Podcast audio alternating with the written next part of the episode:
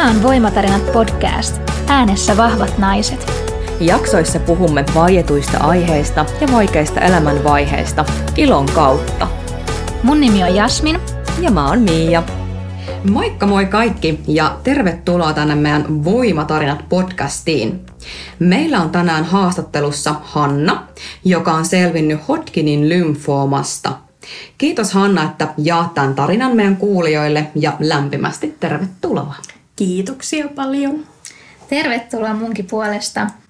Mutta Hanna, miten kauan sun diagnoosista on ja minkä ikäinen sä olit silloin, kun se todettiin?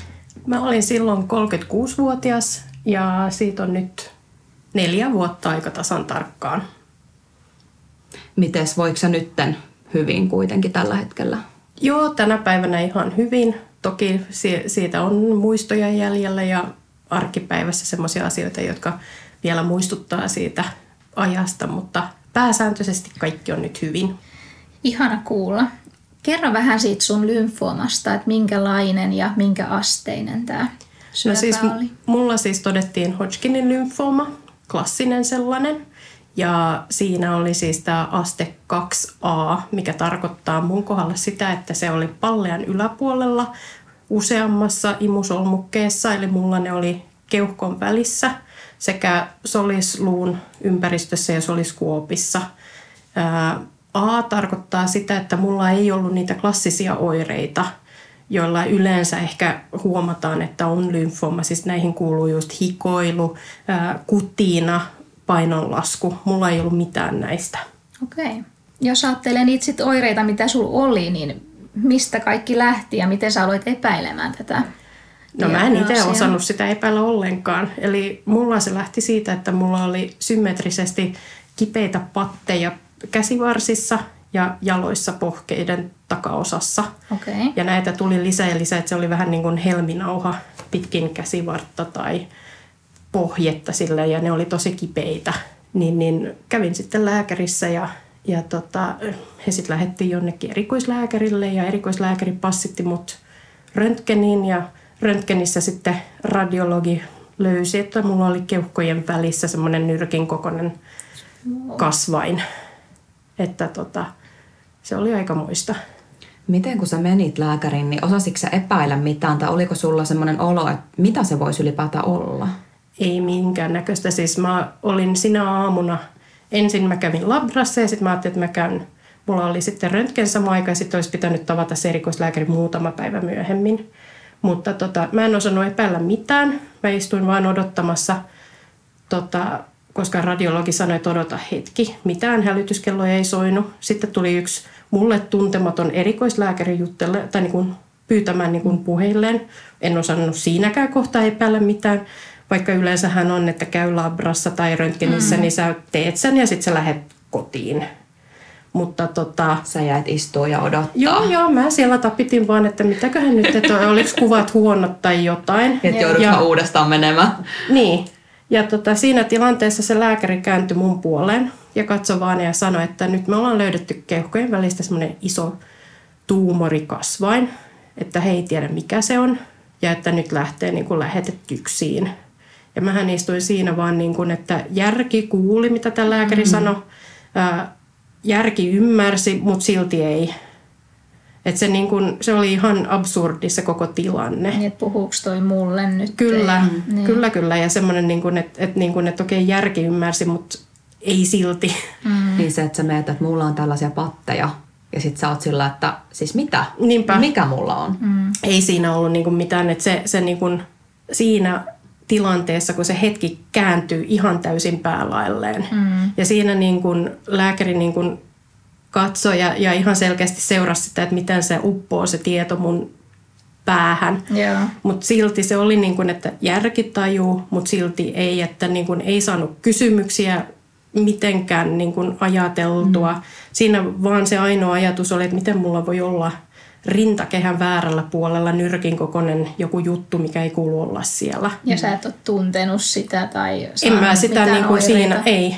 Että tota, ja se lääkäri tulosti mulle sen lähetteen, missä oli siis koko, ja hän niin kuin antoi mulle puhelinnumeron, että soita, jos et kuule mitään. Ja tässä on tämä lappu, että sitten kun sä sisäistät asiaa, niin sulla on joku paperi, mistä lukea vielä mm. uudestaan. Et mikä Ja se- tämä oli. Joo, että se, se oli ihan siis semmoinen, aika pysähtyi aivan täysin ja semmoinen outo tunne siitä, että katsoo vähän niin kuin elokuvaa. Koska se oma kupla siinä aika pysähtyi aivan täysin, vaikka muiden normaali elämä pyöri ihan normaalisti mm. siinä. Että mä muistan, että mä kävelin sitten vaan niin kuin joen rantaan, istuin alas ja vaan tuijotin jonnekin. Et se, oli, se oli niin semmoinen outo. Ja se jatkuu monta viikkoa se sama olo, että on, katselee jotain elokuvaa tai... Mm. Eli oliko sun reaktio tavallaan, että sä sulkeuduit ja lähit eh, niin kuin yksinään just kävelemään ja haukkaamaan happea vai soititko sä heti jollekin? Siis mä oon semmoinen järjen ihminen kuitenkin, että Joo. mähän sit samalla kun mä kävelin, niin mä soitin miehelle ja mä soitin yhdelle hyvälle ystävälle.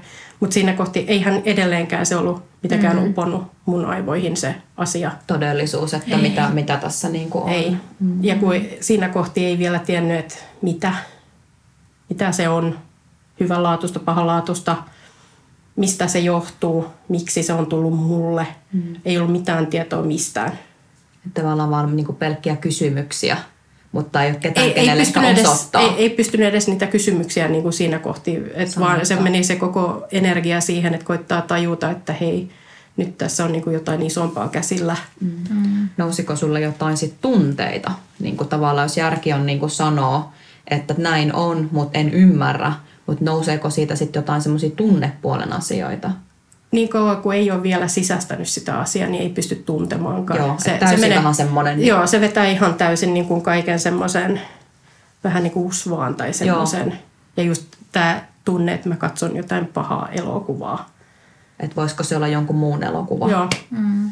Että mi- mihin, mihin kauhutarinaan mä oon joutunut. Ja sä oot pääosassa. Kyllä. Mihin, mihin sä et ole hakenut. Niinpä, joo. Sehän aika, niin kuin se epätoivo ja sellainen odottelu on varmaan aika piinaavaa siinä hetkessä, että odottaa niitä tuloksia. Niin oliko sulla siinäkään mitään sellaista, että tuli jotain niin kuin hysteerisiä itkukohtauksia tai mit, Ei, ei sitä just sen takia, kun ei se, ei se ole uponnut vielä Niin, omaan et aivoon, että, niin se kaikki niin kuin menee siihen, että koittaa ymmärtää, että hei nyt, nyt mm. on niin kuin, mutta toisaalta siitä lähti sit asiat rullaamaan niin nopeasti kanssa, että ei, ei siinä, sille kerennyt oikeastaan jäädä mihinkään nurkkaan pohtimaan ihan kunnolla, vaan että joutui niin ottamaan asian kerrallaan ja hoitamaan alta pois sitten. Mm. No miten sitten, jos sä ajattelet, niin kun, että muuttuko sun arki esimerkiksi sitten, tai jäikö se sairaslomalle tai mitään tämän tyyppisiä? Että oliko sä töissä silloin vai opiskelitko? Tota, mä olin töissä silloin ja mä oikeastaan heti sen aamun jälkeen, kun mä olin saanut tietää, että okei, siellä on salamatkustaja, niin mä sitten kävelin takaisin töihin ja mä kävin melkein heti mun pomolle kertomaan, että hei, nyt on tällainen tilanne, en tiedä mitä tämä tarkoittaa ja se jää nähtäväksi. Et vähän shokkihoitoa työpaikallakin sitten heti ja melkein saman tein myöskin kerroin työkaverille sitten että mit, mitä on tapahtumassa. Ja se on hassua, miten nopeasti arki muuttuu, että siinä meni ehkä kolme viikkoa yhteensä, kun se oli melkein uusi arki siinä, että käy välillä sairaalassa jossain mm. testeissä tai kuvauksissa ja sitten palaa työpaikalle ja se on ihan täysin uusi normaali. Mutta tota, kaikkinensa siinä meni ö, noin puolitoista viikkoa, niin otettiin koepalat kaula-alueelta, niin sen jälkeen mä jäin sitten sairaslomalle täyspäiväisesti, mutta sen koko ajan, niin vaikka mä virallisesti olin sairaslomalla, niin mä kävin silti töissä noin joka toinen viikko tai jotain, koska se oli mun selviytymiskeino ja pitää päänuppi kasassa, että mä sain tehdä jotain älyllistä toimintaa ja sain hetken olla normaali jossain. Mm. Niin, niin, mutta sehän oli totta kai, sairaushan sen sitten saneli, että miten siellä jaksoi olla ja, ja milloin oli parempi olla kotona ja, ja muun muassa infektioiden varalta olla, mm. olla Sit kotona. poissa, Juu. Niin. Vähän semmoinen, että tarvii ehkä syyn herätä aamulla. Joo, joo, ja just, että sai jonkun semmoisen rutiinin, että kun toikin sekoittaa niin päivärytmit välillä sitten hoitojen aikana esimerkiksi, että ei nuku kunnolla ja se niin kun on vaikea rytmittää, niin sitten on hyvä, kun on joku kiintopiste. Mistä ottaa kiinni. Kyllä. No miten lähipiiri otti sen asian, kun sä kerroit, tai esim. työpaikalla? No totta kai sehän oli ehkä aika iso shokki monelle. Että se ajatus siitä, että joku alle 40 sairastuu vakavasti ja siellähän on niin kuin kuoleman riski lähellä, kun ei vielä tiedä. Mm. Tiedetään vaan, että siellä on se iso paha syöpäsana taustalla, niin se oli ehkä se suurin asia, mikä niin kuin herätti ihmiset semmoisen niin epäuskoisuuteen tai semmoisen. Mutta siis ihmiset otti sen tosi hyvin ja ehkä vähän pääsivät siitä shokista yli, niin siellähän oli tosi hyvä apu ja tuki ja turva silleen niin kuin työkavereissa ja ystävissä, perheessä. Että tota... Sait tarvitsemaan apua, mitä Kyllä, koitkin sillä juu, hetkellä. Joo. Ja se on varmaan tämmöisessä on tosi tärkeää, että se, se tuki tulisi niin kuin ehkä usea, useasta niin kuin puolesta, mm-hmm. että, että sekä niin kuin työpaikalta ja sit läheisiltä Joo. ja näin. Että... Ja just ehkä lähinnä silleen, että silloin kun mä pyydän sitä, että silloin se on siellä, mutta sitten myöskin, että annetaan mulle se tila mm. olla omassa olossani silloin, kun mä sitä tarvitsen. Mm koska tässä meni tosi pitkä aika niin kuin sisäistää se koko asia. Mm. Niin ja ehkä sitten se, että ei monesti ihmisillä voi tulla aina vaan se voi, voi ja tavallaan semmoista niin kuin, että no miten sinä ja näin, että, että on niin kuin, niin kuin muitakin puheenaiheita, että kun sä käyt töissä ja Joo. näin, että, että varmasti tuommoisessa sä haluat myös puhua muistakin asioista, Kyllä. että se ei niin kuin ole pelkkä se Juuri sairastuminen ja se tilanne. Kyllä, ja sitä varten mä perustin blogin, Tämä oli sekä niin kuin mua itseäni varten, että mä sain jonnekin kirjattua, kun varsinkin alussa siellä tapahtui hirveästi asioita lyhyessä ajassa, että sain niin kuin heti sinne merkattua muistiin, että mitä on sanottu, mitä tehty, mitä tuloksia tullut ja niin poispäin. Mutta myöskin se toimi sitten tämmöisenä niin kuin infokanavana, että mä jaoin sitä linkkiä sitten, että katsokaa täältä mitä on menossa, niin aina ei jaksanut vastata niihin kysymyksiin ja kun kymmenettä kertaa taas. Samat se, kysymykset. Mm. Onko sulla vielä tämä blogi? On, on. Mikä sen nimi on? labrockennatblogspot.fi. Mitä okay. se tarkoittaa? Joo. Niin. siis labratakki. labratakki. Täällä on toinen kotimainen. Niin metassa. Otetaan äkki metasta sen kuupen kautta. Joo, sinnekin voisit kuulijat mennä lukemaan lisää, jos Joo, haluaa. Kyllä, ja saada vähän vinkkejä. Joo. Mutta toi, sä mainitsitkin siitä, että aika nopeasti kaikki sit kävi, kun se diagnoosi tuli. Mutta miten, miten tavallaan kaikki se hoitolinjaus niin kuin sulle päätettiin suhteessa, millainen se oli, se syöpä? Ja mitä kaikkea sä kävit sit läpi siinä prosessissa? Joo, siis äh, täytyy sanoa, että yksi on ihan huippu näissä syöpähoidoissa – Eli siellähän päätökset ja hoitolinjauksia ei tehdä ainoastaan yhden lääkärin voimin, vaan siellä on isompi niin kuin ammattitiimi. Ja mullahan tosissaan siis lähti se tosi nopeasti, koska he totesivat kuvausten kautta, että mun se keuhkokasvain, niin se oli yhden todella tärkeän laskimon ympärillä – niin siellä oli se riski, että jos se olisi kasvanut yhtään enempää, niin se olisi lähtenyt tukkimaan sitä laskimoa. laskimoa. Ja he olivat katsoneet kuvista, että sun pitäisi olla paljon huonommassa kunnossa kuin olet. Mm. Mutta, mutta tota, niin siinä tosiaan koepala tehtiin kymmenen päivän jälkeen.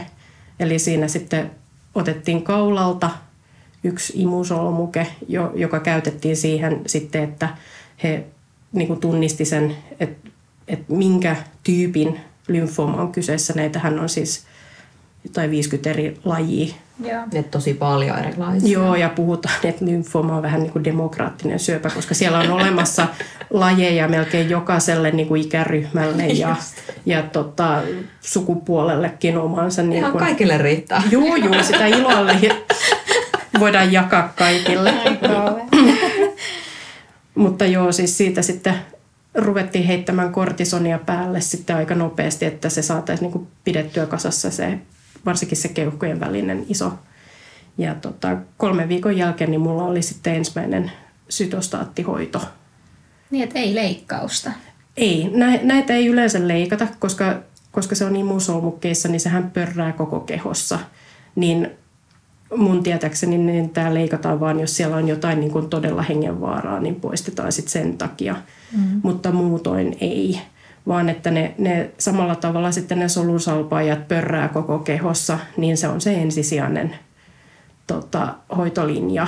Ja sitten riippuen vähän, mulla kun nyt oli niin iso, niin siihen laitettiin sitten vielä sädehoito päälle, joka niin kuin olisi ikään kuin se viimeinen niitti sitten ja varmistaa sitä, että siihen ei jää mitään aktiivisia soluja minnekään. Mutta joo, siis siihen koko kolme viikkoa sinne mahtuu siis juukoepalaa, luidin, punktioita, kuvauksia vaikka minkälaisia, jopa naisten klinikalla käynti eli hedelmällisyys, neuvonnat ja tällaiset, koska ja hoito vaikuttaa myöskin siihen. Niin, okei. Okay. Tuo aika mielenkiintoinen. En, en, tota, niin, mä en tiennyt, mutta miten tota, tommosissa niin kun hedelmöitysjutuissa ja muissa, niin minkälainen siellä oli se ilmapiiri, kun sä menit sinne ja miten he niin kun käsitteli, koska tämäkin on vähän semmoinen tabu monesti. On, onhan se, että siellä tosissaan siis on sellainen vaihtoehto, jos haluaa varmuuden vuoksi, niin voidaan ottaa talteen esimerkiksi munasoluja niin just. ja pakastaa myöhempää käyttöä varten, jos käy niin, että – ei hedelmällisyyttä ole sitten niiden hoitojen jälkeen. Et se linjaus, mikä mulle tehtiin, se on yleensä aika kiltti, että se ei tuhoa sitä, mutta jos olisi tarvinnut nojautua sitten vähän vahvempaan hoitokeinoon, niin se olisi melko varmasti vienyt sen ihan täysin. Että ne on niin voimakkaat. On, on. Siis nehän vaikuttaa kaikkiin uusiutuviin soluihin – ja senpä takia muun muassa hiukset tippuu ja mm. kynnet voi värjäytyä ties miksi ja limakalvot menee ja, ja niin poispäin. Että se vaikuttaa niin, mm. kip, tai niin kuin sairaisiin soluihin kuin terveisiin no yhtä mit, lailla. Miten pitkä tämä sun hoitojakso oli? Ää, mulla se oli kahdeksan kertaa yhteensä, eli joka toinen viikko mä kävin tiputuksissa. Ja, Sytostaattihoidossa. Kyllä. Joo niin, niin se kesti sitten sen neljä kuukautta suunnilleen. Aika nopeasti ja tuommoisella aika tiiviillä niin kuin tahdilla. Joo. Että... Niin. No miten sun keho ja mieli reagoi näihin hoitoihin? Joo, no siis mitä tällainen sytostaattihoito tekee, niin sehän, sehän oikeasti ajaa sen niin kuin vastustuskyvyn ihan nollille. Niin sehän tarkoittaa, että keho on siis todella rämpii pohjamudissa melkein. Että omalla kohdalla se tarkoitti sitä, että niin kun oli todella väsynyt ja jossain kohti niin oppii vähän sen, että millä aikataululla tulee erilaisia oireita sen tiputuksen jälkeen. Että mulla se oli, koska mulla oli kortisonia siinä, niin ensimmäinen kaksi päivää oli semmoisia aika energisiä ja sen jälkeen mä vaan niin kuin kaaduin sänkyyn väsymyksestä. Samana päivänä vielä jakso olla suht normaali. Seuraava päivä aika semmoinen etova olo, joka jatkuu muutaman päivän, kolme neljä tyypillisesti. Ähm, Eli ruokahalu myös. Joo, siis se mm. ei ollut nälkä, mutta joo. just se sellainen, että sit kuitenkin tiesi, että on parempi syödä, koska sitten on vähemmän huono olo, niin se on myös semmoinen niin henkinen taistelu itsensä kanssa.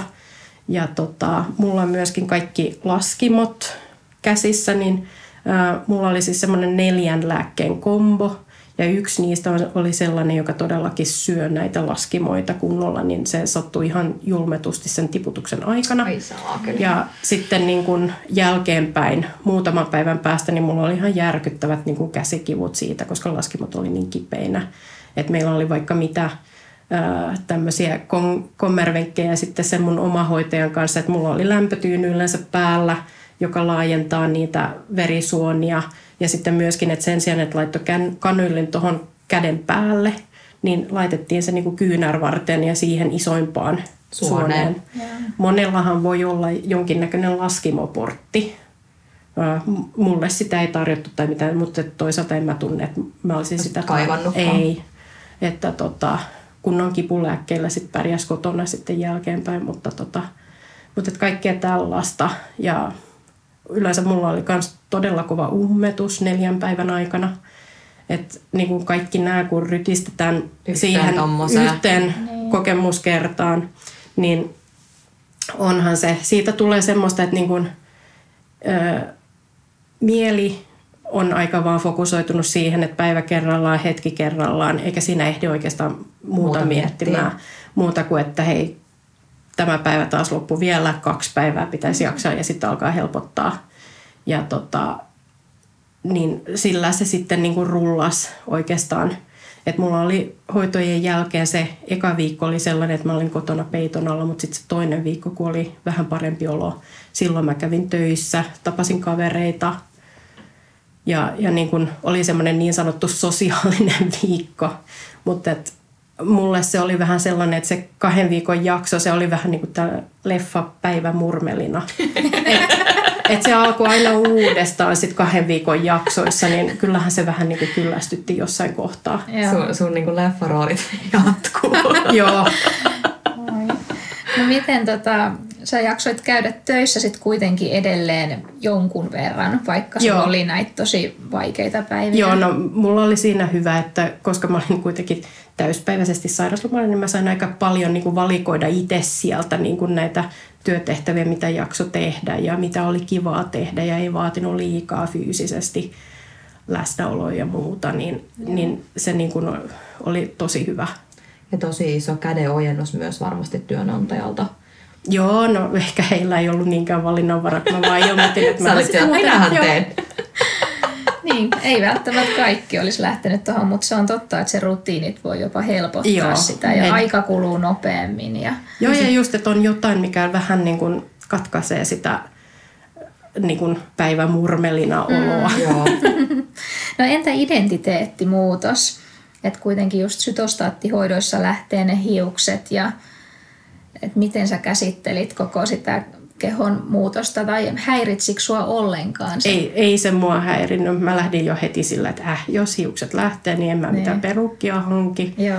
Mulla ne sitten loppupeleissä ne vaan oheni todella paljon, että mä näytin ihan joltain vauvalta.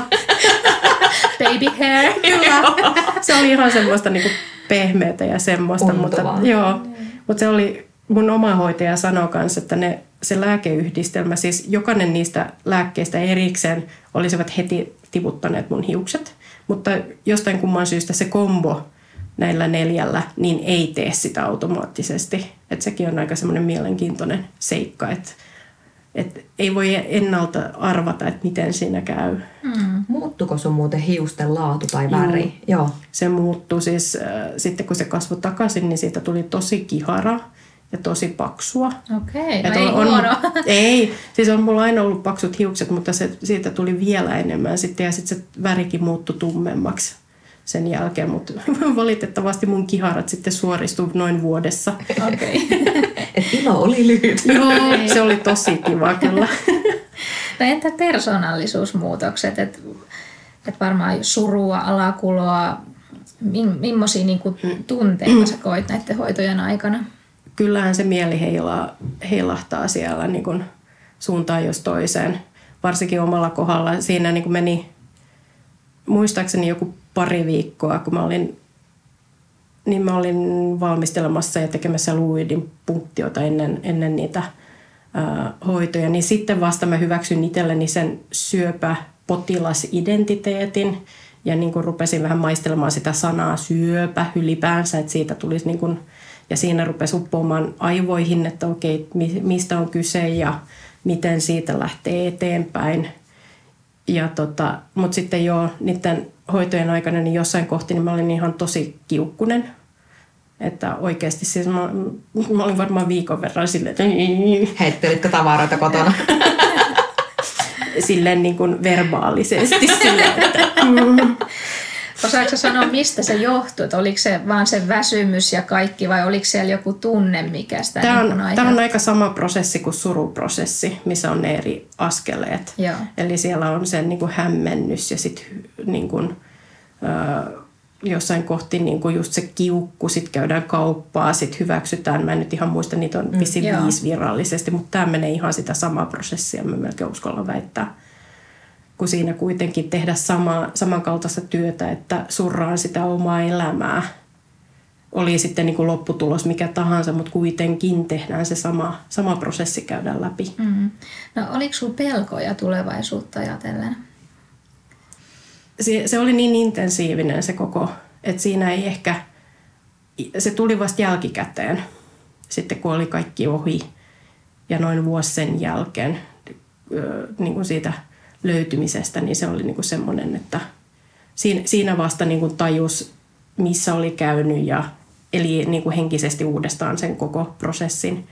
Mutta tota, kyllä siinä niin kuin jossain kohti niin mä kävelin ihan hautausmaallakin ja suunnittelin mun hautajaisia ja hautakiveä ja vähän mitä mä haluaisin. Et mä luulen, että melkein jokainen, joka, joka niin kuin käy läpi sen saman, niin hyväksyy sen oman kuolevaisuutensa siinä kohti. Että sen ymmärtää, niin kuin, että okei, se voi huomenna olla ohi. Mm. Ja käsittelikö se sitä kuoleman pelkoa sitten jotenkin? Tuliko se siinä samalla, kun sä suunnittelit niitä omia hautajaisia? Se oli ehkä se just, että hyväksy sen niin kuin tosiasian vaan, että okei, että kyllähän mä voin kuolla huomenna. Mm. Että se on niin kuin, se, se oli ehkä se, mikä sitten pelästytti monet ympärillä ja ehkä mikä niin kuin pelotti niitä, jotka oli mun ympärillä. Että, se kävi todellisemmaksi. Joo, niin että hekin ymmärsivät niin. sen kuolevaisuutensa siinä samalla. Että... No millainen oli läheisten reaktiot? Yrittikö he sitten tsempata sua ja saada sun niinku ajatuksia muuttumaan, että hei nyt taistellaan ja et sä mihinkään ole lähdössä vai antoiko ne sun rauhassa käydä Suunnitella sitä? niitä hautajaisia. Tämä, tämä oli semmoinen, mitä mä kävin niin kuin omassa mielessäni Joo. läpi, että en niinkään jutellut siitä, koska se oli just sitä iso osa sitä mun prosessia hanskata. Tämä oli just sitä, että mä vaan niin kuin otin sen ajan, että kävin sitä mielessä läpi ja mm. niin kuin pohdin niitä ja katoin sitä niin kuin peilistä suunnilleen sitä asiaa, että, että miten, miten se menee. Sillä, sillä niin kuin pääsi sen aina niin kuin päivän taas eteenpäin.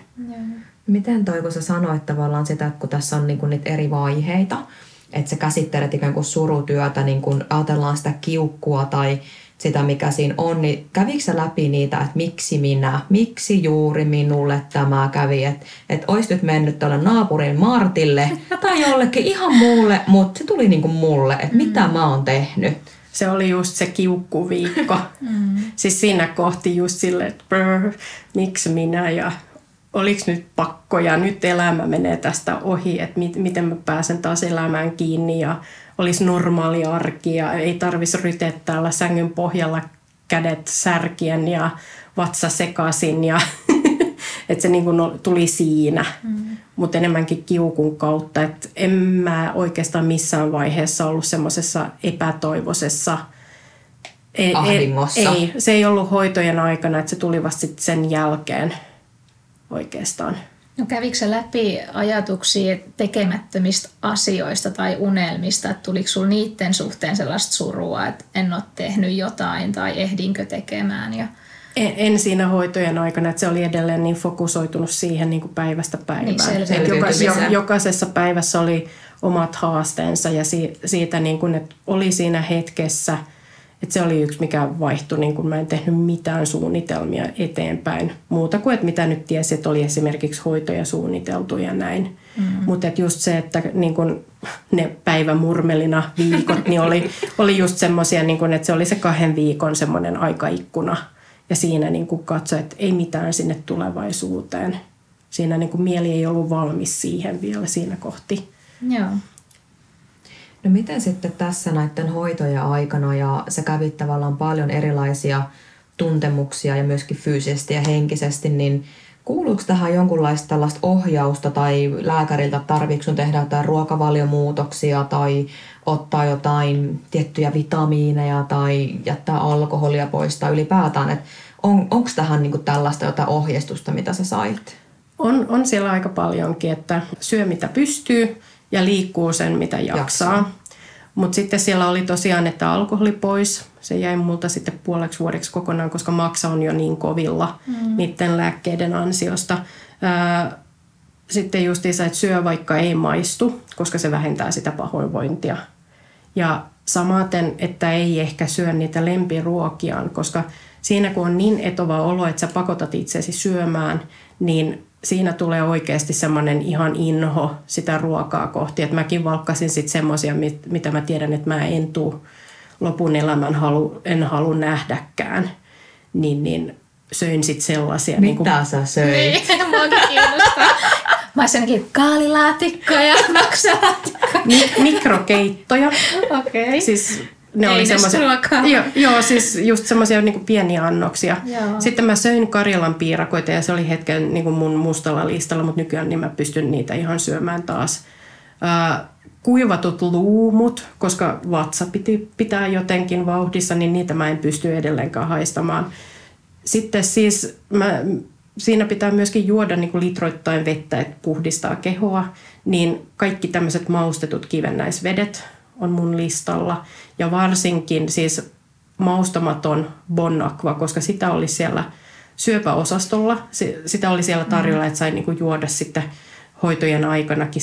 Siellä piti lipittää pari litraa plus, että pistettiin pari, pari litraa niin kuin suonen sisäisesti vielä, niin oli kyllä aikamoinen niin kuin vessassa ramppaaminen sielläkin aina. Bonakva ei ole ehkä ajatellut tätä. kyllä. on lähtenyt sponsoroimaan. Joo, en, en mä tiedä mitä kautta, mutta siellä oli siis huonelämpöistä Bonakva puolen litran pulloissa, niin sitä mä en halua niin kuin, siihen, en, en, että tota, nämä oli semmoisia, niin kuin, mitä ei. Ja varsinkin niin kuin, sytostaattihoitojen loppupuolella, kun mulla rupesi makuaistikin vähän häviämään, niin mulla oli semmoinen kuiva sipulin maku suussa jatkuvasti, niin se, että yritti niin kuin kaikin keinoin löytää jotain, mitä edes hetkeksi poistaa sen, niin... Maun. Joo, mm. niin, niin. Se on, meidän äitihän on, on myöskin sairastanut syövää ja hänellä siis hän on aika pitkälti kasvissyöjä ja hän söi makkaraperunoita. Mm. Et se, oli niinku, se oli ainoa, mitä hän sai niinku alas ja hän ei, hän ei todellakaan tällä hetkellä syö makkaraperunoita. että, et kuuluu tähän just inhokkilistaan, että ihan just se sama, että semmoinen, niinku, että tietyt maut yhtäkkiä houkuttaa ja sitten niinku, se jää niinku joo, siihen. Joo, ja se just, että se mun päässäkin niinku kytkeytyy niin vahvasti siihen etovaan oloon, pakottaa itsensä syömään, mutta tietää, että se on niinku parempi kuin jättää syömättä. Niin, niin kaikki tällainen. Mm. Sitten vielä liikunnasta sen verran, että ei saanut hikijumppaa harrastaa, koska se on myös keholle Liian ra- raskasta. rasitus. Ja samaten sitten sädehoitojen jälkeen, koska mä läpi, kävin läpi sitäkin sitten vielä kolmen viikon ajan, niin, niin ihokin muuttui semmoiseksi punaiseksi ja tosi niin kuin herkäksi, niin just semmoinen hiki ärsytti sitä ihan todella paljon. Eli saunakin oli kielletyllä listalla oikeastaan, mutta neljän kuukauden jälkeen oli aika ihana käydä saunassa taas ekaa kertaa. Varmaan na- nauttii niin kuin ihan eri Joo, tavalla. ja mitä siellä niin kuin oikeasti koitti niin kuin saada hinkata. sitä, joo, hinkata ihoa ja oikein niin kuin kaiken maailman niin kuin, liat pois ikään kuin. Mm. Jännä toi liikuntaohje, kun mä taas kuuluu, että niin kuin liikunta on syövän paras lääke niin sanotusti. Joo, siis kävely ja semmoinen rauhallinen, mutta se, että ei, ei niin kuin no, ihan semmoista... Niin, mm. että se oli se A ja O siinä. Okei. Okay. No entä tämä hoitava taho, niin antoiko he sulle vertaistukea tai ohjattiinko sua terapiaan? Halusitko se terapiaa? No siis siellä tarjottiin, että Joo. olisi päässyt, jos olisi halunnut, mutta mä en kokenut sitä niin kuin tarpeelliseksi siinä vaiheessa, että mutta siellä sanottiin hyvin tarkasti, että ei missään tapauksessa mitään Google-hakuja. Et paras oma diagnoosi. Joo. Google Doctor. Vaan että siellä niinku ohjattiin just ähm, Suomen syöpäpotilaiden sivuille, missä on potilasoppaita, siis lähestulkoon mihin syöpälajiin tahansa. Ja sitten siellä on erikseen vielä on olemassa niin kuin ravinnon niin kuin, ravintoterapeutin tekemät ohjeistukset ja sädehoito-opas ja sitten siellä on sytostaattiopas ja sitten vaikka mitä muita, niin nehän on semmoisia kunnon humaskoja, niin, niin ne oli niin kuin se paras oikeastaan informaatiolähde siinä kohti. Ennemminkin kuin sitten Google. Joo. Ja toki mun oma hoitaja, siis hän oli aivan kullanarvoinen Eli koko sen solun salpa ja hoidon aikana mulla oli sama hoitaja siellä, joka sitten tunsi mun keissin täysin. Ja kun tuli jotain ongelmia, niin mä soitin suoraan hänelle. Eli potilaana sulla on aina suora numero omalle hoitajalle ja pystyt soittamaan, kun tulee jotain ennalta aavistamatonta ja kysyn neuvoa, että mitä pitäisi tehdä, miten hoitaa, tarviiko käydä päivystyksessä tsekkaamassa jotain, ihan mitä tahansa – niin, niin. Toi on to, varmasti niin kuin semmoinen myöskin tavalla, mikä hellittää semmoista niin kuin sitä stressiä siinä, että sä et jonota sinne puhelinpalveluun ja odotat, että joku joskus soittelee sitten takaisin. Niin. Ja sitten sä selität aina sen keissin Kyllä. uudestaan. Ja, ja se justiinsa, että siellä ei vähätellä mitään. Mm. Eli ihan mistä tahansa voi soittaa ja kysyä tai, tai niin kuin jutella hoitajan kanssa tai mitä tahansa. Että he tosi herkästi sitten ohjaa eteenpäin ja tsekkaa, niin kuin, että mitä, mitä on, on niin kuin ongelmana ja tarvitaanko jotain lisätoimenpiteitä sen asian vuoksi. Hmm. Oliko siinä sitten jotain, kun tavallaan puhutaan niin vertaistuesta ja niin tukihenkilöistä, niin selkeästi ehkä tämä oma hoitaja oli myös sellainen mm. niin tukihenkilö. Mutta oliko sinulla mitään muuta semmoista vertaistukea tai muita jotain tämmöisiä tukihenkilöitä siinä? No mulla oli aika hyvä siinä, että mulla on siis opiskelukaveri, joka on, oli mua pari vuotta ennen mua, niin sairastunut toiseen lymfooman, eli se oli non-Hodgkins lymfooma, mutta kuitenkin niin kun, vähän eri hoitoja ja tällaista, mutta niin kun se kokemus sinällään, niin siellähän oli helppo sitten kysellä aina jotain, niin kun, että hei, oliko sullakin tällaista. Ja sitten myöskin mä löysin Facebookin kautta, siellä on just toi syöpäjärjestöjen ylläpitämä lymfomaverkosto, missä on sitten sitä vertaistukea ja pystyy myös just silleen heittämään jotain kysymyksiä, että hei, mulla kutisee hiuspohja. Että mitä, niin, niin, mutta ihan niin kuin mitä tahansa, mm. että voi vähän niin kuin saada sitä, niin kuin, että onko olemassa jotain kikkakolmosia, mitä voi hyödyntää johonkin avuksi. Niin, niin ja sellainen mielenrauha, että onko tämä normaalia, että onko muillakin ollut näiden hoitojen aikana Kyllä, tällaista. kyllä. Ja just tällaista, että voi kysellä, että miten pitkään teillä oli jotain tällaista. Ja, Joo. Että kun tosiaan ei ikinä voi tietää millaisia niin kuin tuntemuksia. Että voi lähteä puut... No mulla puutu sormenpäät ja jalan pohjat jossain vaiheessa just niin kuin hoitojen loppupuolella. Että, että, niin kuin, että what? Niin. Mitä, mitä täällä tapahtuu? Joo. Se on ihan semmoinen outo fiilis sekin. Että... Niin. Entä nämä sädehoidon oireet, kun siinäkin voi olla, että iho menee mustaksi tai, tai ihan vamma ilmeisesti. Joo, joo, siis mulla iho ei mennyt ihan niin pahaksi, mutta kyllähän se oli kipeä. Mutta suurin vaikutus oli kyllä niin kuin nielemiseen ja ääneen. Eli mulla oli kurkku kipeä varmaan yli kuukauden, mutta sitten se ääni ensin lähti käheytymään ja sitten se oli kokonaan poissa monta viikkoa. Että just kun kaikki limakalvot kuivuu siinä ja sitten se koko niin kuin kaulan alueen kaikki lihakset ja kaikki on niin ärtynyttä sitten. Että tota, se oli tosi kivulialta. Joo, mutta se oli, se, se oli ihanaa siinä, että mulla ei ollut pahoinvointia. Mä pystyn maistamaan ruokaa, mä pystyin nauttimaan vedestä, kun vesikin maistui niin kuin hoitojen aikana ihan kamalalta, siis puhdas hanavesi. Niin, Miltä siinä, se maistui? No se oli just semmoista niin kuin, se oli taas se kuiva sipuli, semmoinen niin kuin ihan outo. Et, et, se niin kun... et lähettänyt Turun vesilaitokselle viestiä. Reklamaatio. Ei. Ju, just sen takia mä ostin niitä kivennäisvesiä, jossa oli jotain... Makua. Ma- joo, niin. koska se vähän peitti sitä... Tunnetta. joo. Täältä hanasta tulee tämmöistä sipulinpakosta vettä.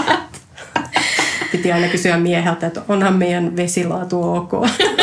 Maistatko sinä? No sit sä olit selvinnyt sädehoidoista, niin mikä oli sellainen niin kuin toipumisen merkit, milloin sä aloit uskomaan, että nyt on pahin takana ja tästä selvitään? Ne tuli oikeastaan siinä jo hoitojen puolivälissä, koska silloin tehtiin kontrollikuvaus, josta todettiin, että oikeastaan se aktiviteetti oli jo lähestulkoon nolla. Okay.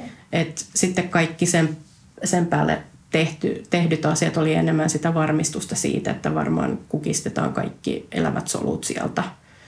Et nimenomaan just se iso kasvain oli se ratkaiseva siinä, että miksi just sädehoito sitten vielä varmuuden vuoksi laitettiin siihen päälle. Se varmaan tuommoisessa onkin, ei oteta mitään riskejä. Ei, ei. Ja tämähän on vähän niin kuin erilainen ilmapiiri kuin esimerkiksi Jenkeissä – että tota, Facebookissa on olemassa semmoinen amerikkalainen Lymphoma Awareness-ryhmä. Ja kun lukee niitä juttuja, kun siellä ensinnäkin, siis sehän maksaa tuhottoman paljon enemmän, mutta siellä ihmiset kyseenalaistaa sitä hoitoa. Ja justiinsa sellaista, että no miksi mä ottaisin enää sädehoitoa päälle, kun kerta solunsalpa ja hoito on, on tarpeeksi. Mutta en ikimaailmassa tässä lähtisi niin kuin kyseenalaistamaan. Ei, mm vaan kaikki vaan mitä tarvitaan, että varmasti niin kuin kukistetaan se koko roikalle pois mm. sieltä. Nimenomaan ja pääsee niin kuin vähän miettiä ja jatkaa muitakin joo, asioita niin joo, joo, että on tehnyt kaikkeensa, että mitä sitten jos sieltä niin kuin pompsahtaa uudestaan ja jos on tehnyt sen päätöksen, että skippaa vaikka jonkun hoidon mm. vaan sen takia, että no miksi mä sitä tarvitsisin. Ei tulisi mielenkään niin kyseenalaista alan ammattilaisia siinä asiassa – Nimenomaan sitten, jos se on tuommoinen tiimi taustalla ja mietitään niin kuin oikeasti niin kuin sulle se hoitosuunnitelma henkilökohtaisesti, Joo. että mitä se tavallaan se sun kasvain ja se mikä, mikä se tilanne on, niin vaatii. Niinpä, niinpä. Että tota, Että ei sitä ihan hepposin perustein kuitenkaan sitten ei, päätetä. ei, ja kun nämä on semmoisia niin linjauksia, mitä on tehty vuosien tutkimuksella. Lymfoma on yksi niin kuin niitä tutkituimpia syöpälajeja oikeastaan, niin en mä, en mä niin kuin lähtisi sitä kyseenalaistamaan missään nimessä. Niin. Se on, ja sitten kun ajatellaan, että tää kuitenkin tämä on aika, aika intensiivinen tämä tää sun niinku matka mm. tämän niinku syövän kanssa. Ja sä niin kuin sanoit, että kun sä katsoisit tällä niinku elokuvaa mm. ja meet päivä kerrallaan ja näin, niin se on varmasti vaikuttanut sun arvoihin. Onhan uskoisin. se. Että, että miten, miten sä ajattelet niin kuin nyt, niin näetkö sä, että sun arvot on muuttunut tai jotenkin sun arki ylipäätään, että teetkö sä asioita jotenkin eri tavalla tai huomaatko, että sä arvostat eri tavalla eri asioita? Joo, siis kyllähän mä heitin priorisoinnit ihan täysin uusiksi. Että tota, terveys ennen kaikkea nyt ja hyvinvointi edellä kaikessa, mitä mä teen. Mä vaihdoin työpaikkaakin jopa osittain sen takia, että totesin, että se ei ollut niin kuin ehkä kestävää mulle olla siinä vanhassa työpaikassa enää, että jaksaminen siinä kohti ei riittänyt siihen. Ja ylipäänsä musta on tullut aika ehkä kova ja itsekäs ihminen tietyllä tapaa, kun mä niin kuin en siedä mitään semmoista pientä valittelua ihmisiltä, jotka on mun ympärillä. Että kaikki menee se hyvinvointi edellä ja mikä on meille hyväksi. Niin, niin Oma, omat rajat on vahvistunut selkeästi. Joo. Sitähän se on mm. myös omien rajojen vetämistä. Joo, että- ja semmoinen itsevarmuus tekemisen, että luottaa siihen, mitä keho mulle kertoo ja mitä mun pää mulle sanoo. Että jos tämä tuntuu hyvältä, niin mä jatkan sen tekemistä, olisi kyse mistä tahansa. Mutta jos mä huomaan, että mä en voi sitä hyvin, niin mulla on, mä, mä niin kuin kävelen pois siitä. Niin. Että tota, se on ollut semmoinen iso asia ehkä muille huomata, että en ole enää yhtä paljon tällaista kyllä minä teen, kyllä minä Niin, hoidan. Niin, Ja- Joo, joo. että se Joo. on kyllä semmoinen, joka... Mm. Ja sehän se on, että kukaanhan ei tule tapottamaan sua olalle ja sanomaan, että hyvin tehty, kun sun terveys nyt meni tässä. En ole vielä kertaakaan semmoista huomannut, että Mutta firma porskuttaa. Tämä on ehkä kaikille hyvä muistutus, että se, terveys on joo. hyvä olla ykkösenä Kyllä. Ja- ennen kaikkea. Kyllä, ja mulla se, että mä en osaa enää suunnitella pitkälle tulevaisuuteen yhtään mitään. Että mä elän päivä kerrallaan melkein. Mieskin ehkä vähän menettää hermonsa siinä joskus. Ehkä puhunut jostain, että lähdetään jonnekin reissuun ja mä vaan niin kuin jarrutan sitä, mutta kun mä en, mä en osaa niin kuin tehdä näitä pitkäaikaissuunnitelmia siinä mielessä. Niin. Miten toi muuten, kun, kun sä vaihdoit työpaikkaa ja selkeästi sä huomasit, että se ei enää tehnyt sulle hyvää se edellinen, mm. niin teitkö sä samaa ihmisissä sun ympärillä? Jätitkö sä pois? Huomasitko sä, että sieltä jäi pois jotain ihmisiä tai tuliko uusia tai sä huomasit, että jonkun ihmisen seura ei ollut sulle enää hyväksi? On siitä tapahtunut, siis en ole ehkä kokonaan jättänyt pois ketään. Olen ehkä ottanut etäisyyttä joihinkin enemmänkin, kun mä oon huomannut, että selkeästi ehkä on semmoisia energiasyöppöjä tai tällaisia, jotka ei niin anna mulle siinä mielessä mitään takaisin, vaan, vaan haluaa minusta kauheasti. kai- joo. joo.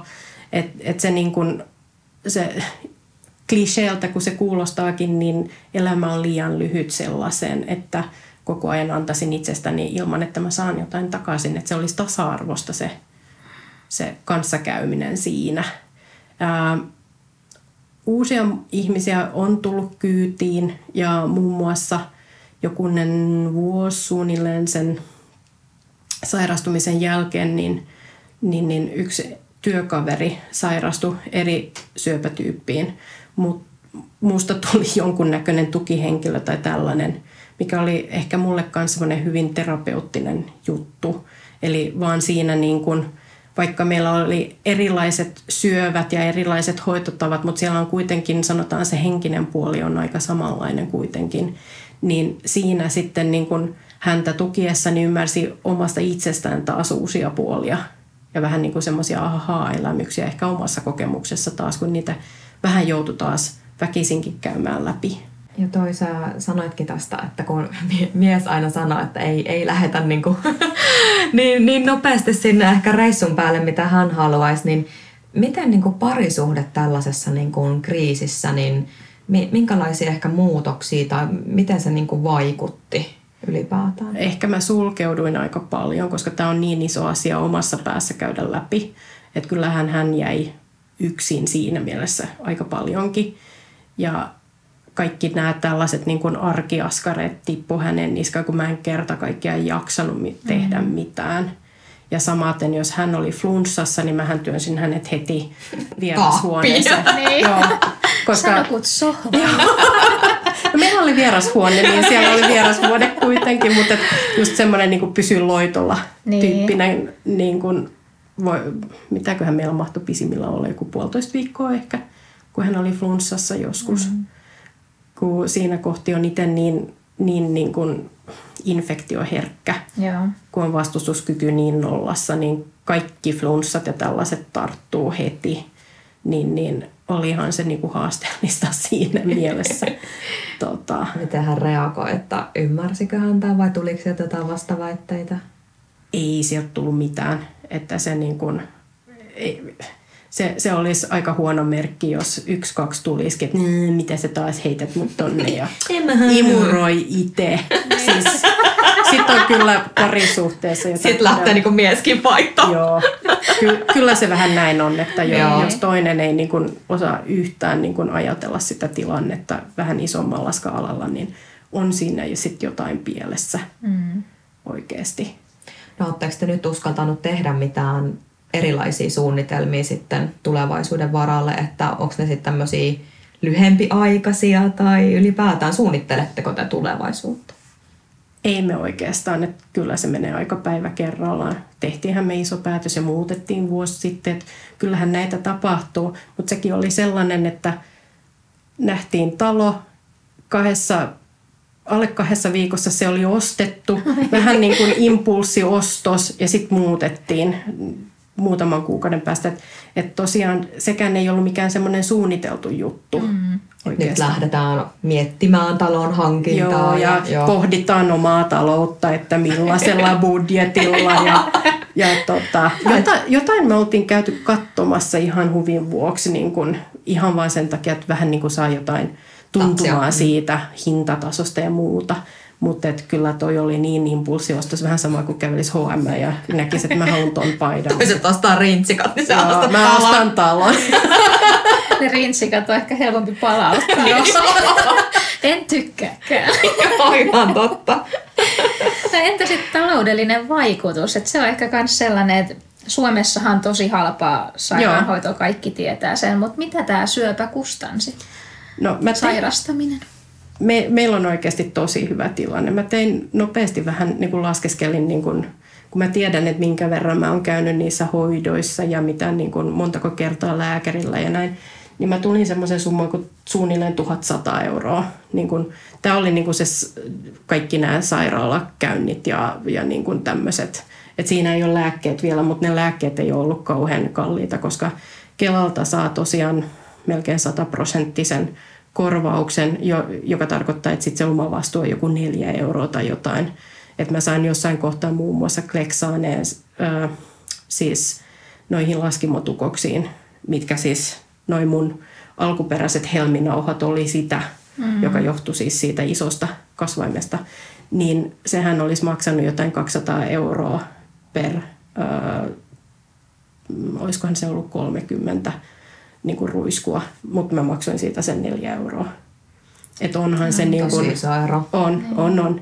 Ja sitten tosiaan siinä olisi ollut mahdollisuus, että kun liittyy tähän Lounais-Suomen syöpäyhdistyksen jäseneksi, heillä on tämmöinen hoitopäiväkorvaus olemassa esimerkiksi, mikä tarkoittaa, että voi saada 5 euroa per hoitokerta tai sairaalavuorokausi takaisin. Eli mä olisin saanut, voinut saada sieltä jotain ympäripyörästi jotain 130 tai semmoista. Mutta mä valitsin, että koska mun talous kesti tämän aivan hyvin, niin mä jätin sen, sen rahan sitten jollekin toiselle, joka kaipaa sitä enemmän. Mm. Että tohon sisältyy siis myöskin esimerkiksi Kelataksi, joka mun kohdalla silloin oli, että, että se, se tota, taksin maksimihinta oli 25 euroa. Eli kun mäkin sitten porhalsin siinä kohtaa Turusta Paraisille, niin se normaali taksahan oli siinä 50 kieppeillä. Niin onhan se niin kuin, tulee tämmöisiä eroja sitten. Niin, näin kun kuuntelee ja vertaa vaikka sinne jenkkeihin, niin Joo. ihan mielellään maksetaan niitä veroja. Sitten kun se omalle kohdalle osuu, niin Ja onhan täällä niin. myöskin, siis täällähän on olemassa ää, tämmöinen niin kuin määräkatto esimerkiksi tyksissä, että jos käy siellä niin kuin kalenterivuoden aikana, Kantaa saa niinku jäs- jäsenyyden. Membership. Joo. niin, mutta et vuoden aikana, niin- niin silloin se oli muistaakseni noin 600 euroa, että just siihen kerääntyy kaikki noi sairaalamaksut, sitten poliklinikkamaksut ja hoitokerrat ja muuta.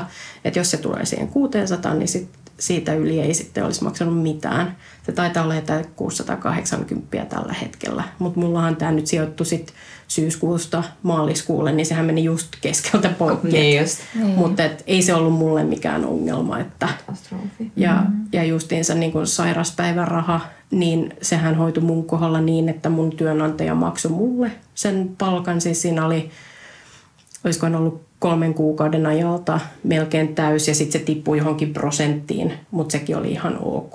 Ja sitten he haki Kelalta sen Korvauksen Joo. sitten.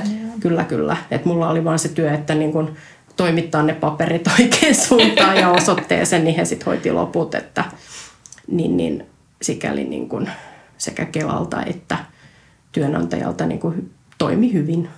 Toi on jotenkin ihana kuulla, kun monesti ihan aina se, että, että kun ihminen sairastuu, niin ensimmäinen paniikki on se, että menee talo alta ja lähtee kaikki ja Joo. tulee niin kuin möykkyrintaa ja happi loppuu. Että se on niin kuin, että se pelottaa niin paljon se tavallaan se taloudellinen ahdinko. Kyllä, ja olihan meilläkin niin kun, tota, asuntolainaa, mutta siinäkään ei ollut mitään ongelmaa sitten hankkia sitä niin kun lyhen, lyhentymätöntä tai sitä Lyhennysvapaa. Joo. Joo. Joo. Et maksettiin vaan ne, ne tota korot sitten sen, olisikohan ollut joku seitsemän kuukautta muistaakseni me sitten saatiin, että se ei ollut niinku mikään ongelma neuvotella Joo. pankin kanssa siitä. Niin ja varmasti tämmöisessä niin tulee kyllä ihan semmoinen, että on pätevä syy. Joo, Ja joo, sillä, joo. ettei tarvi vääntää. Se on jännä, kun nythän tuupataan kaiken näköisiä tämmöisiä syöpävakuutuksia ja erityisesti naisille tämä rintasyöpävakuutus. Mutta loppupeleissä mä joskus katoin, että niistä taitaa olla se aika minimaalinen hyöty. Aina siellä on joku poikkeussääntö, sit, joka vähentää niitä summia ja muuta. Mm. Se on just se, mullekin on niitä yritetty, on kaupata ja vaikka mitä. Ja, ja sitten mä kävin kanssa jossain tota, niin, joku vakuutusyhtiö ja, ja sitten se, se oli viivannut tällaisella äh, bolditussilla, niin kuin, että huomaatko, että tämä ei kuulu, tämä ei kuulu, tämä ei kuulu. Että loppujen lopuksi sulle ei korvata mitään. Niinpä, joo. Sitten mä olin Joo. sillä, että selvä. Ja nykyään niin näitä, puhelinsoittajia mä saan edelleen. Ja hehän on tosi innokkaasti siellä niin kuin markkinoimassa. Sitten se loppuu kuin seinä, kun mä sanon, että niin. Mutta ette varmaan korva mitään, kun mulla on ollut syöpä jo kerran. Menee Sillä- hiljaiseksi. Aa, oota, mä katson tosta mun paperista ja joo, ei korvata. No niinpä, Kiitos, hei. juuri näin, niin sillä pääsee. Hyvä, hyvä vinkki jollekin, jos tota, niin alkaa he, hermo mennä. Kyllä. Mainitse, että olet sairastanut syöpää tai ruvea puhumaan ruotsia. Niin pääsee näistä puhelinmyyjistä. Toinen hyvä, toi ruotsi aina. No entä sitten tämä syövän uusiutumisen kontrolli? Mitä kaikkea siihen kuuluu ja onko sulla joku lääkitys jäänyt pysyvästi? Joo, siis mullahan lähti sitten rullaamaan ne kontrollikäynnit niin, että eka oli puolen vuoden jälkeen, eli kun se löydettiin syyskuussa, sitten mulla oli hoidot loppu maaliskuussa, niin sitten seuraavan vuoden syyskuussa oli eka kontrollikäynti ja siinä oli siis ihan varjoainekuvaus, labrat. Ne on ne tavanomaiset, mistä lähdetään hakemaan, jos löytyy jotain. Ja siitä sitten se on vuoden välein jatkunut Tänä vuonna mulla oli kolmenvuotiskontrolli, jolloin mä, kun mä tulin lääkärille, niin sain kuulla, että okei, tähän se loppuu, vaikka mulla oli silloin alkujaan sanottu, että se on viiden vuoden aikana seurataan, mutta nyt on ilmeisesti nämä hoitoprotokollat muuttuneet, että jos kolmessa vuodessa ei löydy mitään, niin, niin silloin ei seurata sen jälkeen.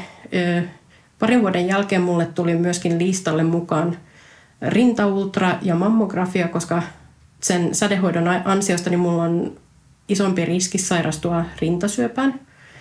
Ja sen myötä sit sitä on lähdetty nyt sit seuraamaan, eli nyt mä käyn sitten joka toinen vuosi. Sitten mä oon saanut sen sädehoidon seurauksena myöskin mun kilpirauhanen lakkasi toimimasta noin vuosi sitten. Okay. Niin sehän vaikuttaa koko kehon aineenvaihduntaa. Eli sen myötä mulla siis kilpirauhanen ei toimi eikä myöskään sokeriainojen vaihdunta toimi normaalisti. Eli mulla on vähän niin kuin diabeteksen oireet ja diabetekseksi se on luokiteltu, mutta se ei ole kuitenkaan ihan normaali siinä mielessä, mutta että lääkitys siihenkin ja toivottavasti kun saa kilpirauhasen kuntoon, niin myöskin se sokeriaineen vaihdunta lähtee mm-hmm. normalisoitumaan. Onko sulla ihan tyroksiini vai yhdistelmä? Joo, tyroksiini. Joo. Niin tota, että nyt se on siinä vaiheessa, että haetaan sitä tasoa.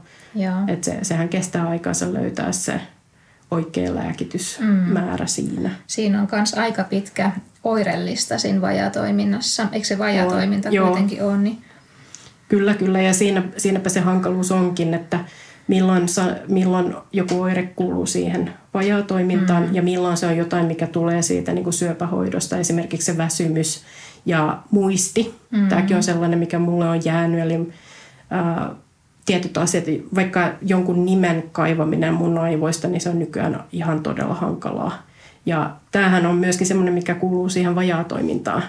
Eli tässä on nyt jännä katsoa, että mm. mitä se tyroksini korjaa ja mitä on sellaista, mikä niinku kuuluu siihen syövän jälkimaininkeihin. Mm. Onko sinulla tästä kilpirauhasen vajatoiminnasta tullut jotain muita pysyviä oireita, mitä vielä ei tietenkään lääkityksellä ole saatu, jos sitä haetaan, sitä tasapainoa? Ei, siis ne, se oli se väsymys ja, ja niin kuin muisti on ne, mitkä mulla on niin kuin ollut esillä. Joo. Ja nyt sitten saa nähdä, että miten hyvin nämä korjaantuu. Toivotaan, että löytyy. On kuullut myös, että se tasapainon löytyminen ei ole ihan niin helppoa. Ei, että se ei, on siis aika se... hienovarasta hommaa. Kyllä, ja se, siinä just se, että se kestää niin kauan ennen kuin keho reagoi johonkin uuteen lääketasoon, niin siinä täytyy taas odottaa kaksi-kolme mm. kuukautta ja sitten taas käydä katsomassa ne arvot, että missä ne liikkuu ja päästäänkö niihin viitearvoihin vai ei. Täytyykö taas lisätä, onko muuta. Niin. niin, niin. No entä pelkääksä sitä syövän uusiutumista, että jos nyt ajatellaan, että sulla on nyt kolmen vuoden kontrollit päättyneet ja puhtaat paperit, niin onko sulla sellainen olo, että nyt kun sitä ei seurata enää, niin pelkääksä? Mä en ole varsinaisesti sitä niin kuin pelännyt sen seurannan aikana, mutta paitsi sitten kun on päässyt siihen niin kuin varsinaiseen kontrolli, niin kuin menin niihin kuvauksiin. Ja siis englanniksi on semmoinen hyvä sana kuin scan anxiety, eli kuvausahdistus. Eli just siitä johtuen niin nousee kaikki ne ajatukset taas takaisin ja käy läpi niitä samoja prosesseja. Kun mulla se vuosikontrolli on aina sattunut melkein vuosipäivälleen siitä, kun se on löydetty. Eli sitten käy sitä samaa juttua uudestaan läpi.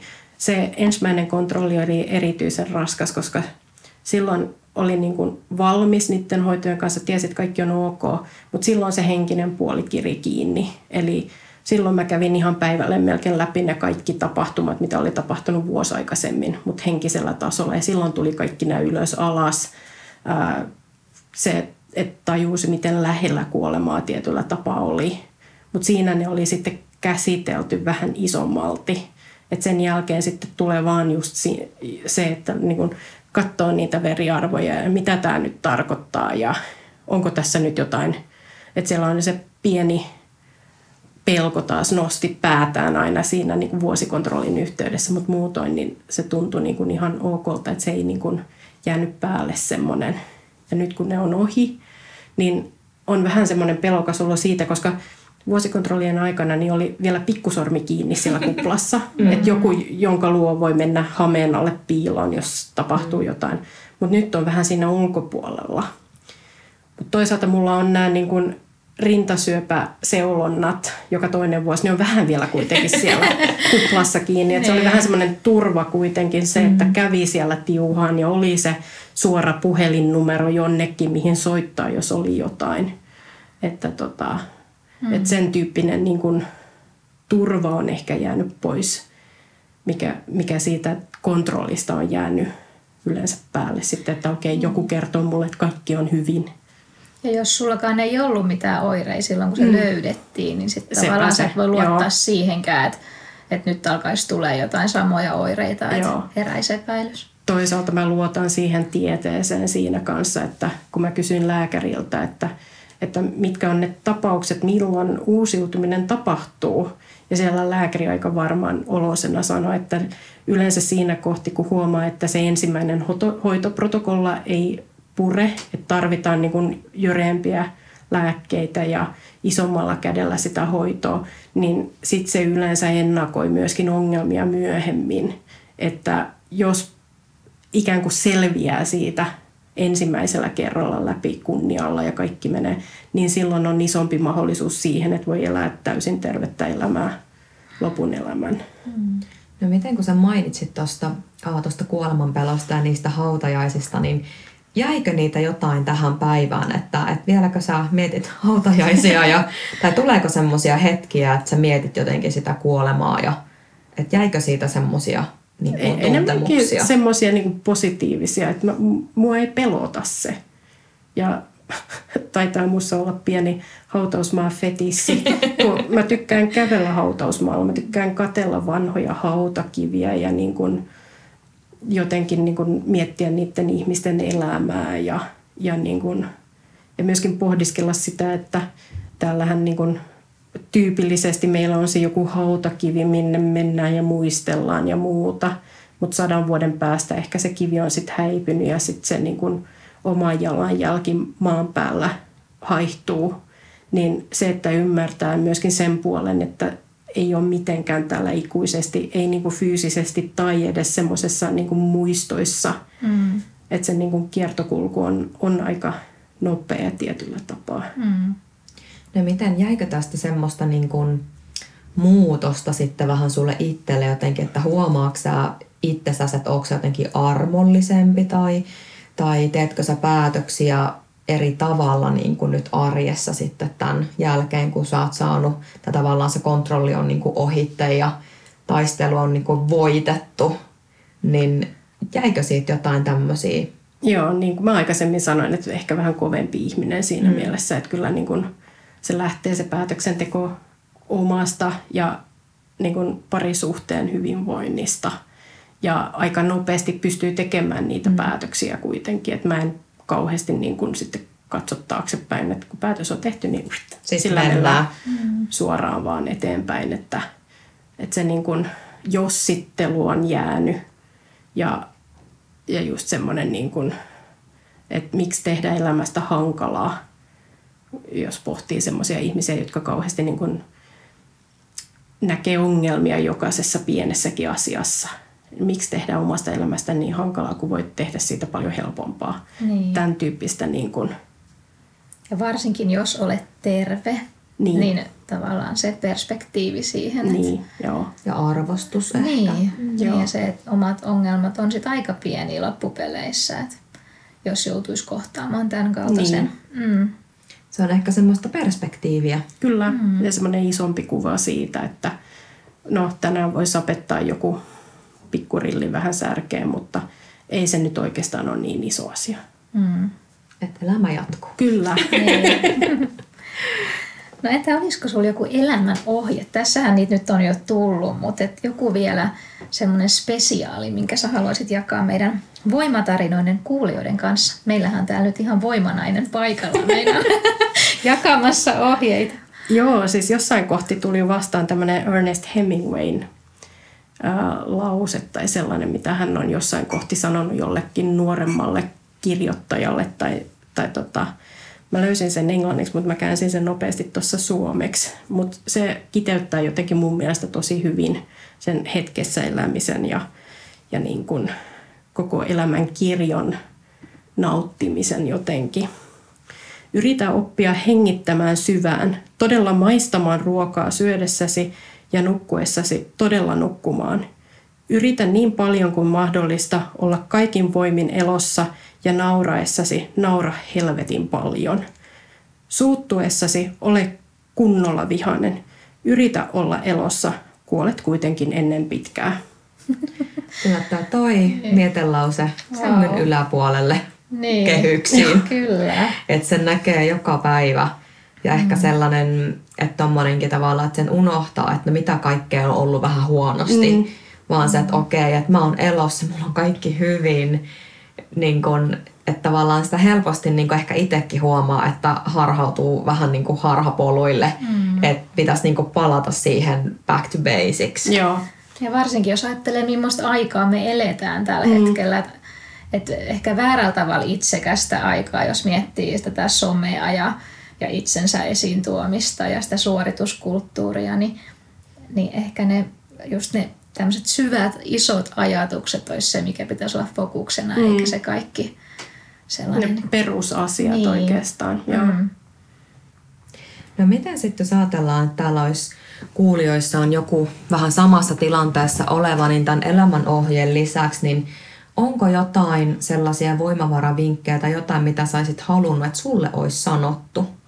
Joo, mä pohdin tätä ja, ja niin kuin siltä näkökulmalta, että mitä mä olisin halunnut, että joku olisi sanonut mulle. Niin ensimmäinen olisi, että älä jää yksin sinnittelemään, että uskalla pyytää apua. Tämä voi olla iso asia, että, että niin kuin tunnustaa itselleen sen, että mä en nyt pysty – tekemään ruokaa, mä en pysty siivoamaan, mä en pysty tekemään tätä. Voisitko auttaa minua tässä? Mm. Että niin kuin antaa sille tunteelle sen niin kuin vapaan käden, että mä voin pyytää apua ja olen silti hyvä ihminen. Mun ei ole pakko suorittaa mitään. Tämä on meille suomalaisille varmaan aika vaikea on, monelle. On, ja moni kokee epäonnistumista siinä, että sä joudut niin. ottaa apua vastaan. Joo. Seuraava liittyy vähän siihen kanssa, eli unohda kaikki pakot. Luota siihen, että sinusta huolehditaan. Sekin on sellainen, niin kuin, että antaa periksi mm. ää, niin vaikka kotona kuin myöskin niin kuin hoitosuhteessa. Ei ole pakko tietää kaikki heti. Mulla ei esimerkiksi itselläni oli sellainen, että, että mä, en, mä en pystynyt edes ottamaan vastaan sitä tietoa niin paljon kerralla, vaan mä halusin sen niin kuin pienissä osissa, jotta mun mieli pysyi mukana. Mm. Ja se, että niin kuin luottaa siihen, että ne isot rattaat pyörii siellä taustalla. Ja Vähän sä, antaudut. Joo, ja mm. sä antaudut siihen niin kuin hoitoprosessiin vaan sellaisenaan, että se kannattaa sua sen läpi. Mm. Ja sitten ehkä se tärkein, kuuntele kehoasi ja mieltäsi, mitä tarvitset juuri nyt toimii ihan meille kaikille. niin, tosi hienot vinkit. Wow, aika hieno keskustelu ollaan käyty. Kiitos Hanna, että sä tulit meille kertomaan sun voimatarinan. Ja jotenkin hassu nyt kun katsoo sua tässä, niin sä oot niin täynnä sellaista positiivista elämän valoa. Että ei kyllä ulospäin näy yhtään, että oot käynyt näin isonkin taistelun. Sehän mm. monesti on, että, että sitä ei niinku päältä päin näe, että kun ihmistä katsoo ja vaikka sä juttelet, niin sä et näe tavallaan sitä tarinaa, mikä siellä on sisällä. Ei, että mm. sehän on aika näkymätöntä. Syöpäpotilaalla yleensä se on se, että kun hiukset lähtee, niin sit, se on, sit sä näet sen päälle päin. Niin, ja sitten se on jo, jopa vähän sellainen leima. Niinpä. Mm. Ja e, yksi iso osa kans, mitä ei saa unohtaa, on se nauru. Eli sulla on kaikki, kaikki oikeus nauraa ja niin kun itsekin niin kun aika pimeällä huumorilla välillä. Muistan jonkun palaverin, missä mä olin ja siellä sattui olemaan kollega, joka oli myöskin aktiivisissa hoidoissa. Ja kun molemmat ollaan kuitenkin niin kuin tiede miehiä naisia, niin to, tiedettiin, että hmm, meitä on kymmenen ihmistä nyt tässä huoneessa ja tilastot sanoo, että noin 30 sairastuu, niin kukahan on se kolmas onnekas tässäkin ryhmässä nyt? Hmm. Että lotto olisi jaossa. Joo. että tota, hmm. Huumori on kyllä kaikessa semmoinen iso voimavara. Joo. Se on ja varmaan se vähän stressin lievittäjä ja ja niin kun mä ainakin monesti itse, että jos on semmoinen tilanne, että nyt, nyt ei niin pää kestä, niin mä laitan joko Fraserin tai Friendit joku semmoinen, mikä naurattaa väkisin, että mä pystyn taistelemaan sitä vastaan. Niinpä. Ja sitten mä huomasin, että koko keho rentoutuu, kun Joo. sä naurat. Mm. Ja sitten mä sanoin, että no, ei tämä mikään ollutkaan. Harukka väärässä paikassa. Niin, ja varmaan jos ajattelee syöpähoitoja ja koko Joo. prosessi, niin stressi on niin kuin ihan viho viimeinen, mikä saisi olla siellä mukana. Et älä stressaa. Niinpä, niin kuin. joo. Miten muuten vielä tähän loppuun, että harrastitko jotain näiden hoitojen aikana tai jälkeen? Onko sinulla tullut joku uusi harrastus, jos miettii nyt näitä sun elämän arvoja? Jooga. Siis mullahan oli kunto aivan pohjamudissa hoitojen jälkeen. Hyvä, kun jakso niin kuin kilometrin kävellä. Mutta joogan kautta sitten lähti kuntoutumaan ja, ja niin kuin hakemaan sitä uutta voimaa. Mulla oli myöskin niin kuin tasapainoaisti ihan kadoksissa, niin se, sekin on kuntoutunut tässä sitten. Niin, niin se on ollut semmoinen iso apu myöskin niin kuin henkisellä puolella mm-hmm. sitten, että se fokusoituminen ja semmoinen, niin kuin, ää, jos arjessa on kiireitä ja stressiä, niin se laukaisee sen ja saa niin kuin pois sen, sen niin kuin itsensä siitä junan raiteelta, että olisi matkalla ihan väärään suuntaan. Kyllä. Itsekin joogaan ja myös Mia ja ohjaa myös, niin tiedetään kyllä joogan vaikutukset, kyllä. ne on huikeat. Kiitos oikein paljon tästä kiitos, haastattelusta kiitos. ja kaikkea hyvää sulle jatkoa ja nyt pidetään kaikki varpaat ja sormet pystyssä tai ristissä, että ei, ei tule koskaan enää huonoja uutisia tällä saralla. Näin toivotaan. Kiitos mm. paljon, että sain tulla. Kiitos. Ja laitetaan sitten kuulelle myös nämä Hannan blogi ja muut tämmöiset linkit, Joo. mistä mainitsitkin, että voi saada tukea tai apua tai hakea mahdollisesti sitten vertaistukea, niin löytyy sitten vielä liitteenä. Ihanaa. Kiitos. Kiitos. Kiitos. Moikka moi. Moi. Moi moi. Tässä oli tämänkertainen voimatarinamme. Kiitos kun kuuntelit. Onko sinulla voimatarina, jonka haluaisit jakaa kuulijoidemme kanssa? Laita viestiä osoitteeseen hello at voimatarinat.com. Löydät meidät myös Instagramista ja Facebookista nimellä Voimatarinat. Kuullaan taas seuraavassa jaksossa. Moi moi!